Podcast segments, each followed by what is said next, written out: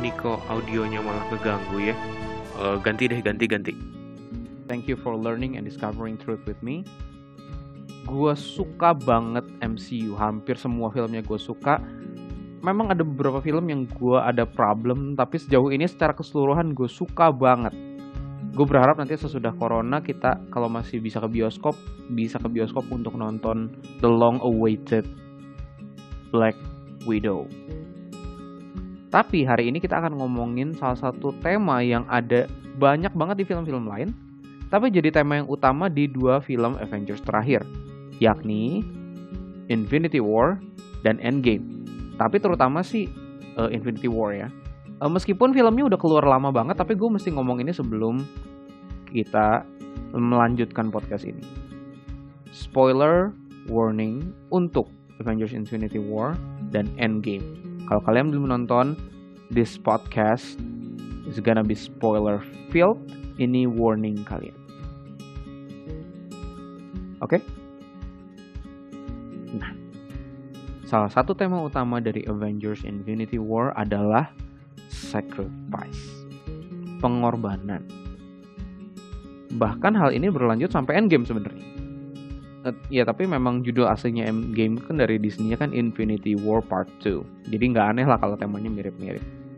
Tapi ketara banget dari plotnya Avengers Infinity War. Mungkin banyak di antara kalian yang cuma nonton oh ya nonton aja gitu. Tanpa menyadari oh ada tema ini ya. Coba kita telusuri ya untuk membuktikan kalau tema ini memang adalah tema dari Avengers Infinity War.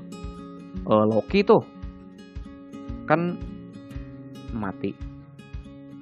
Um, hmm, contoh yang buruk.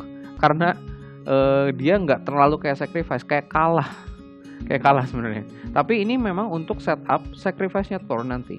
Uh, terus Heimdall yang matanya kuning tuh yang pakai pedang yang temennya Thor dia sacrifice himself untuk teleporting Hulk ke bumi pakai Bifrost. Padahal dia tahu kalau abis itu dia bakal mati tuh.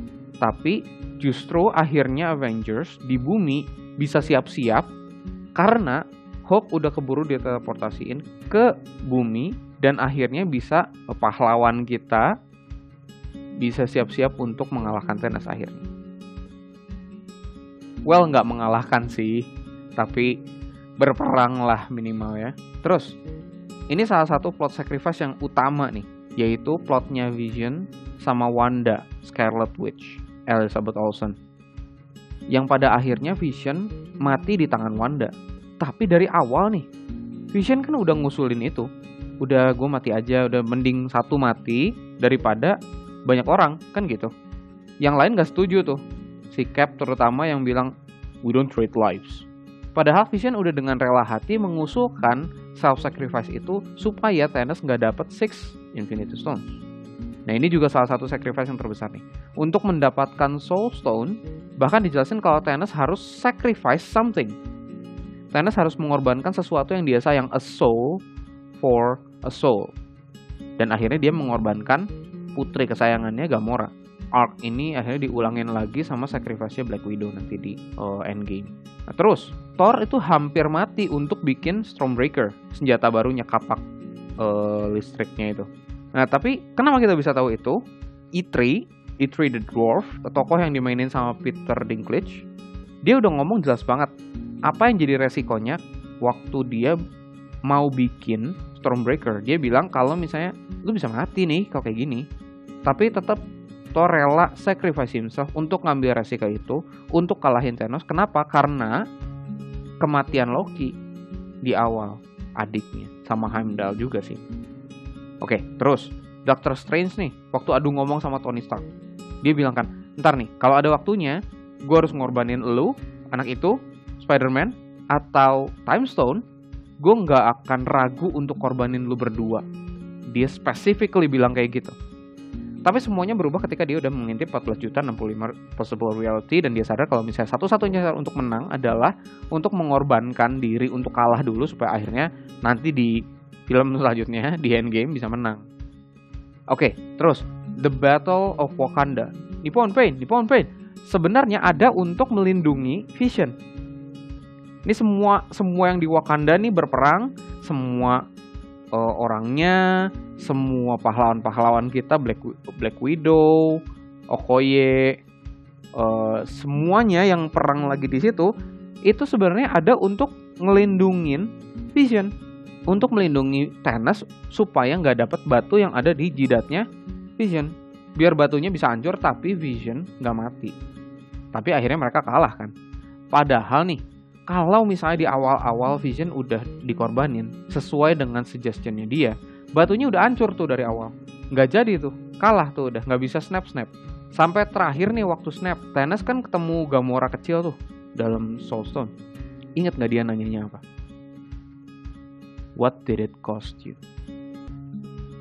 Apa yang harus lu korbanin untuk menang? Terus Thanos jawabnya apa? Everything.